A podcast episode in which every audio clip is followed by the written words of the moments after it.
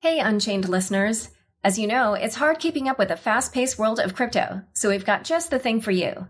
Subscribe to our free Unchained daily newsletter at unchainedcrypto.substack.com. You'll get the latest crypto news and original articles from our reporters, as well as summaries of other happenings and bullet points, plus our meme of the day, all curated and written by our amazing team.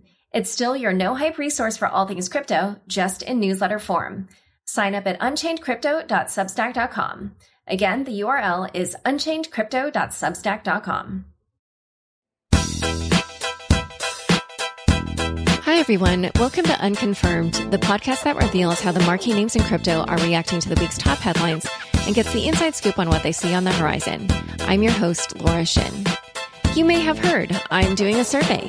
We want to know how do you think we can make the show better? How would you like to see Unchained and Unconfirmed expand?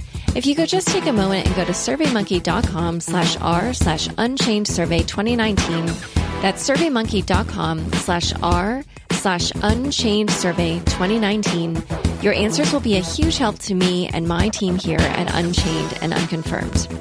Also, those who answer the survey can enter to win one of five free Casa Bitcoin Lightning nodes, plus a free year of Casa's Gold membership, including a multi-sig security app for iPhone and Android, a Trezor hardware wallet, a Casa Faraday bag, and 24-7 support. Those of you interested in learning more about Casa or about protecting your Bitcoin investment generally should check out my interview with CEO Jeremy Welch. Thank you to Casa for donating. CipherTrace cutting edge cryptocurrency intelligence powers anti money laundering, blockchain analytics, and threat intel. Leading exchanges, virtual currency businesses, banks, and regulators themselves use CipherTrace to comply with regulation and to monitor compliance. Today's guest is Ben Mezrich, author of the book Bitcoin Billionaires. Welcome, Ben. Hey, thanks so much for having me. Tell us what your book is about and how you came to write it. Sure. Bitcoin Billionaires is the true story of the Winklevoss twins and their rise in Bitcoin. It begins with the settlement they received from Mark Zuckerberg. So it starts where the social network ended, and then it goes all the way to Bitcoin 10,000, or the first time Bitcoin reached 10,000. So it's really the story of their journey through this new revolution, um, having already been part of one other revolution. And when you reference the social network, you are also the author of the book that that movie was based on. So what, how did you, if you, you know, since you previously wrote that book, how did you then decide to sort of do this quasi sequel?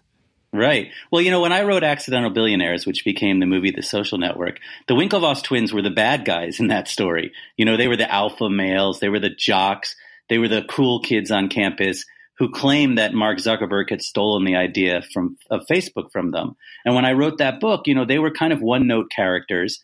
I didn't really, you know, get to know them that deeply.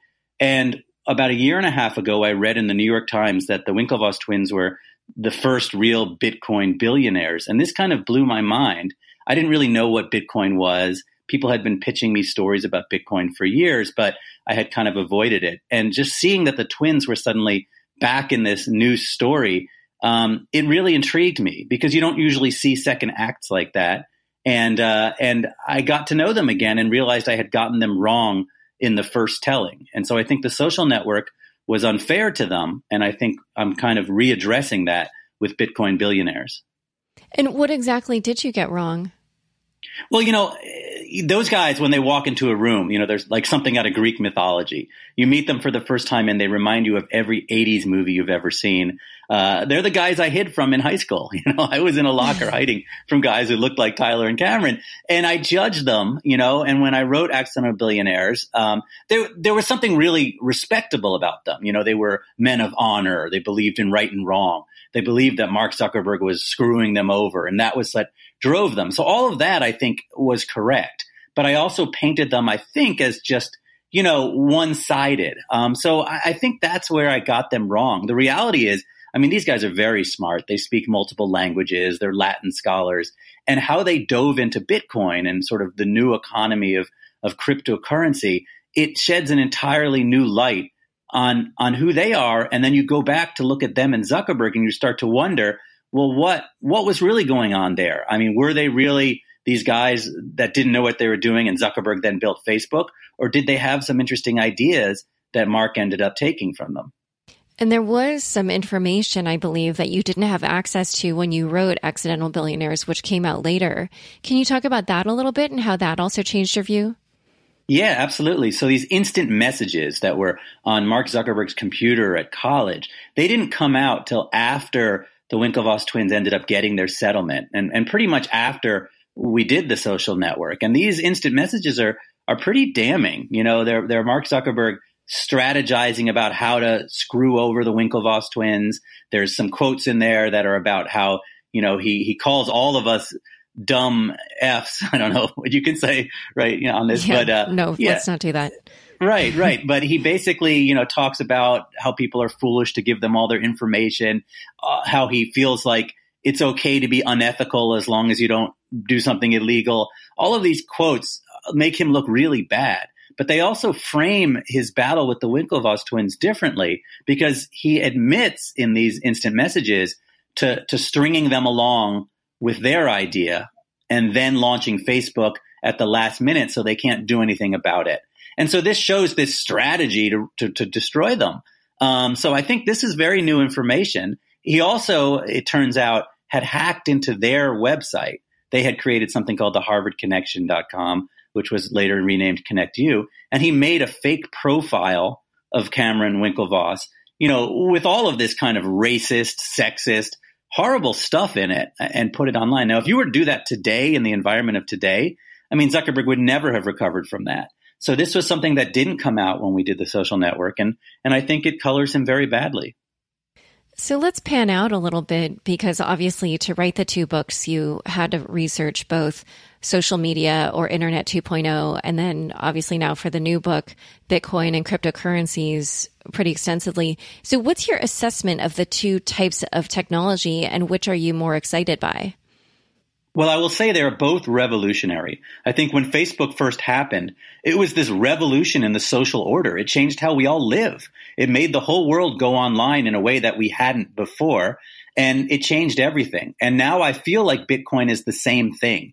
I only choose stories where I think there's going to be some massive world change because of it. And Bitcoin is one of these things. And, you know, I came to this uh, as someone who didn't know anything about it, who my parents' generation called it a scam, and, and I believed it was a bubble or a scam. But as I looked into it and as I sort of dove into this story, I came to believe that this is really a, a revolution in money, but it's also a way of freeing ourselves from from all of these sort of you know shackles of an old world banking system of borders. You know, it's it's something if done correctly can really be peer to peer. Really doesn't need someone in between it. And I thought that was a really cool sort of concept. And so I do see in Bitcoin some of the same things I saw in Facebook. And which I'm more excited by now is definitely Bitcoin because Facebook has taken a real turn. Um, it's become this monster, which I believe it was always, always intended to be.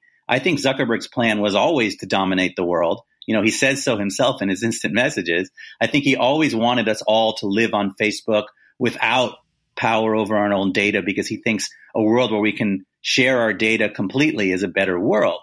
Um, so I think Facebook is actually on, on going the other way, where people are starting to see it as this bad, dangerous thing, while digital money is just getting started.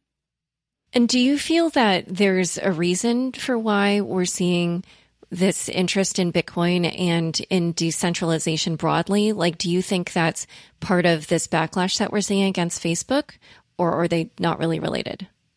No, I think they're definitely related. I think we're seeing a revolution going on and, and people really, you know, feeling the, the weight of companies like Facebook and not just Facebook. Let's be fair. Google, all of these major companies are, they feel like, you know, they're taking advantage of, of us in a way that they've created something out of the internet that it wasn't intended to be. I mean, the internet was supposed to be free and open, an exchange of ideas without anybody sort of harnessing all of that and siloing it. And, and what Facebook and these major companies did was found a way to make money off of our data um, by controlling it and by capturing it.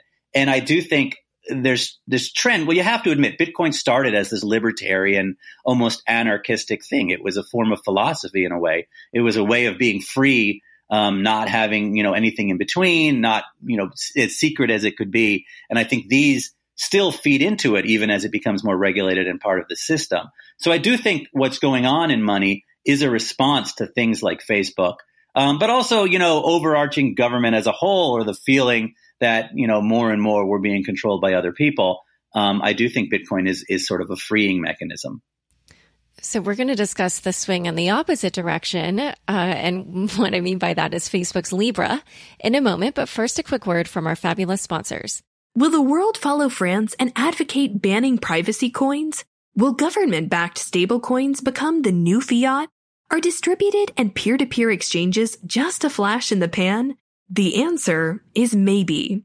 Virtual currencies can flourish and create a new, private, and more versatile economy. But that grand vision can't happen without keeping crypto clean. And that requires support of governments and accountability for bad actors. Privacy enhanced compliance using cryptographic controls has the potential to preserve anonymity without compromising legitimate investigations. CipherTrace is working on this vision of the future. Sign up to stay up to date on the Privacy Enhanced Compliance Initiative and receive authoritative crypto AML reports quarterly. www.ciphertrace.com slash keep crypto clean. Hey everyone, don't forget Unchained is doing a survey. And if you give us your feedback, you can be entered to win some pretty awesome prizes. We want to know, how do you think we can make the show better? How would you like to see Unchained expand? Please take a moment and go to surveymonkey.com slash r slash unchained survey 2019. That's surveymonkey.com slash r slash unchained survey 2019. It won't take long, I swear, and when we get all your feedback, Unchained will be even better than before. What more could you want than that? Okay, okay. There is something more you could want. You could maybe want to win some of the prizes we're giving out to survey respondents. You could be one of the five lucky people to win a free Casa Bitcoin Lightning node, plus a free year of Casa's Gold membership, including a multi-sig security app for iPhone and Android, a Trezor hardware wallet, a Casa Faraday bag, and 24-7 support. Those of you interested in learning more about Casa or about protecting your Bitcoin investment generally should check out my interview with CEO Jeremy Welch. Thank you to Casa for donating. Again, the URL is surveymonkey.com slash r slash unchained survey 2019. Go there now to give us your thoughts on the future direction of Unchained and enter the giveaway. Back to my conversation with Ben Mezrich, author of Bitcoin Billionaires. So, as you mentioned, initially, you know, Facebook or Mark Zuckerberg maybe had the intention to have a centralized platform that the world would be on. And you talked about how Bitcoin or decentralization might be a response to that. But now Facebook is trying to kind of get on that train as well. What's your take on Facebook's Libra? I mean, how incredibly insane is it that, you know, the Winklevoss twins rise up in Bitcoin and create Gemini and launch a Gemini dollar. And all of a sudden, Facebook and Mark Zuckerberg respond launching Libra. I ended Bitcoin billionaires on the last chapter with Zuckerberg contemplating a cryptocurrency. And I wrote this, you know, a year ago. And for me, I believe it was all personal. You know, I think Zuckerberg sees the Winklevoss twins rising in this new form of money that Silicon Valley missed entirely. Uh, you know, F- Facebook, all of these companies are so late in the game in digital. But it makes perfect sense that he would launch one because Facebook's goal, you know, is to dominate everything. And I think this is another mechanism for that, an even bigger one. So it, it is fascinating that they're launching Libra. I think Libra is both exciting and terrifying. You know, it's exciting in that everyone and their mom is going to suddenly have an electronic wallet. Everyone is going to get comfortable with using digital money with peer to peer, but not really peer to peer because Libra isn't really that way. Um, but the idea of crypto, this is a big on ramp. But at the same time, this is still Facebook and not just Facebook now, eBay and Uber and all of these people who signed up to be the center of this decentralized thing. Um, so what you're seeing is Facebook finding a way to create a crypto that keeps them in the middle. Um, so it is terrifying. I mean, suddenly Facebook is going to have access to an enormous amount of data and information, is going to be taking your money, holding it, earning money on it. Um, but it's also allowing you to get used to electronic currency. So you kind of, I mean, you said that basically you think this is personal, um, which is kind of interesting. Uh, and so, in that light, if Libra is basically going to roll cryptocurrency or, or digital currency out to a, a larger user base than any previous company has so far, uh, to a user base that's larger than any country even on earth. Do you mm-hmm. think that Tyler and Cameron could be sort of eclipsed on their own turf? I mean, it's crazy, you know. And people, when I say this is all personal, you know, I, I get pushback. Obviously, people are like, "No, it's just a coincidence." I really don't think this is a coincidence. How does he call it Libra? He's fully aware of the twins in Gemini.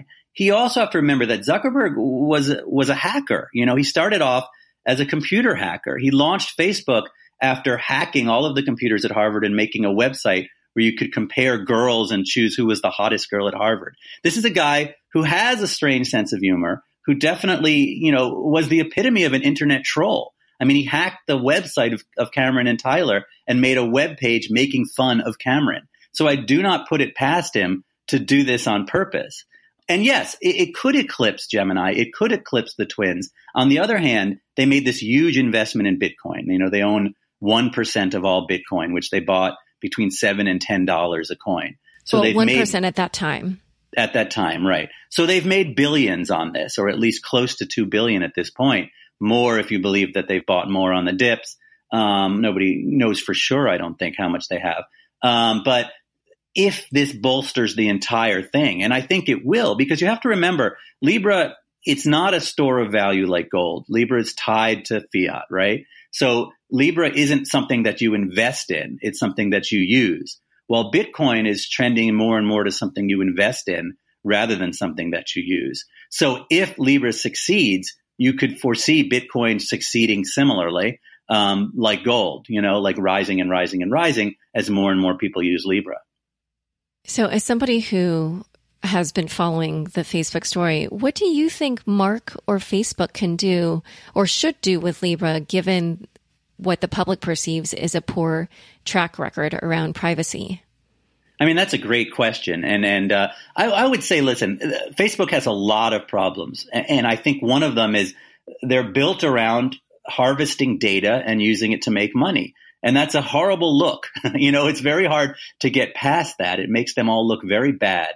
Um, they're offering themselves up to regulation. They keep saying, you know, regulate us. We want to be regulated which is really their way of saying, let us regulate ourselves or let's find a way to look better in front of everybody. I think they need to find a way to, to change their business model. I, I think that Libra has to be perceived as something that is really not giving them data, that they're not taking and using that data for any other reason, that it's merely a mechanism for paying for something um, which they enable, but they take nothing else from it. I- am not certain what the ex- actual steps are you could take to do that. And you might know better than me. I, I just think that they have a real perception problem because of the way their business is built. You know, you really should be able to use Facebook and not have your data used to target things at you. Mark Zuckerberg likes to say, you know, it enhances our experience. Nobody's experience is enhanced by advertising. Advertising is never enhancing your experience. It's just part of the process to pay for something. So I think that that's not true. So I think they need to find a way to get past that use of data. And Libra is something that shouldn't be used for data gathering. Yeah, well, Facebook is launching or has launched this subsidiary, Calibra, um, which will be the wallet. And supposedly there will be a wall between Calibra and Facebook. But I think the issue still is that Calibra, simply by virtue of being embedded in WhatsApp and Messenger, will just amass amounts, right. uh, vast amounts of data, uh, financial data on people. So, um, you know, then then Calibra is the one to worry about.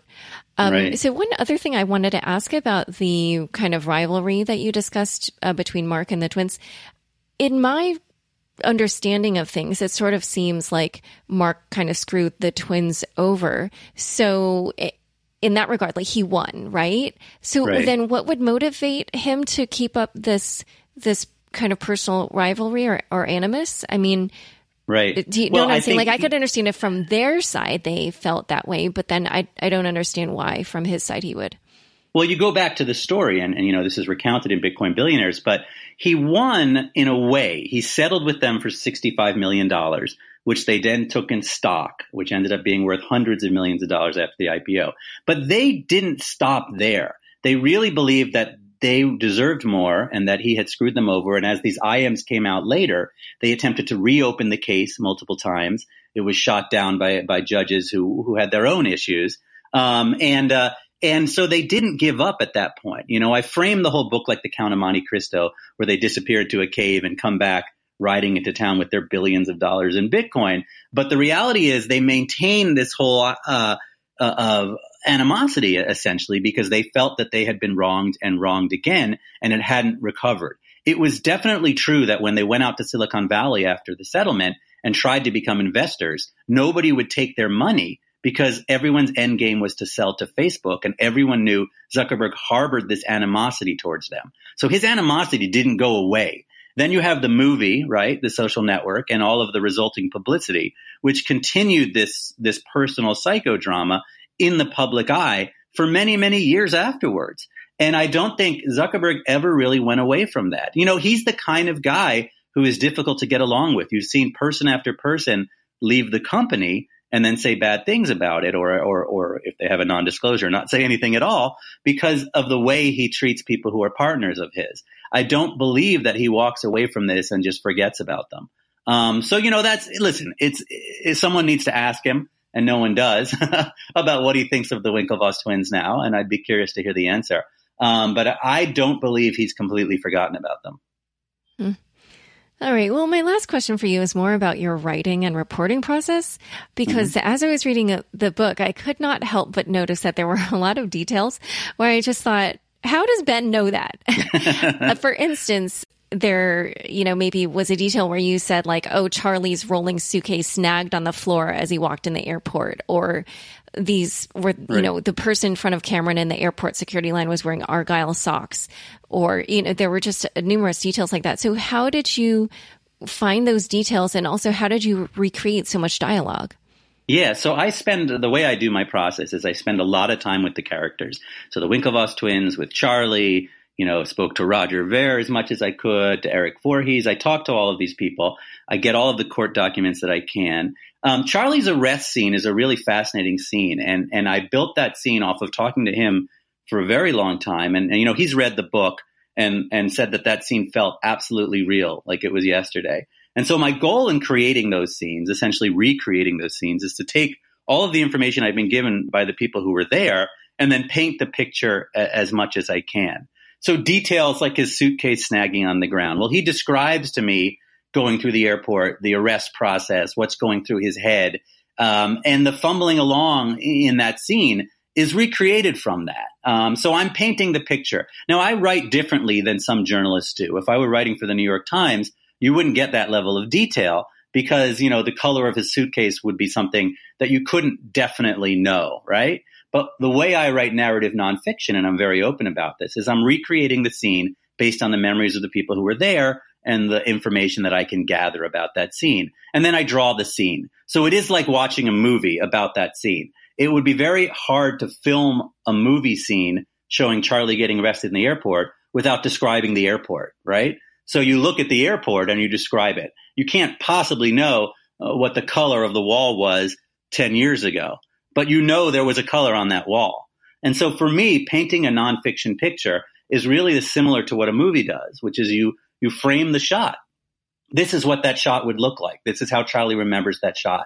Dialogue is similar. You know, you, you interview the people who were there. They tell you what was spoken about. You don't get the exact words. And then again, if you were writing for the New York Times, you might need the exact words. But if you're painting the picture for a movie or a form of narrative nonfiction, it's not the exact words that matter as much as what was said. Um, so that's a choice I make. And, and, you know, I understand that there are going to be journalists out there who don't like that form of nonfiction. Um, but at the same time, I think it's a very valid form of nonfiction and a, and a good way to tell a story to a, to a mass audience. And you keep talking about how you try to frame it like a movie. And as far as I understand, is this also being optioned for a film?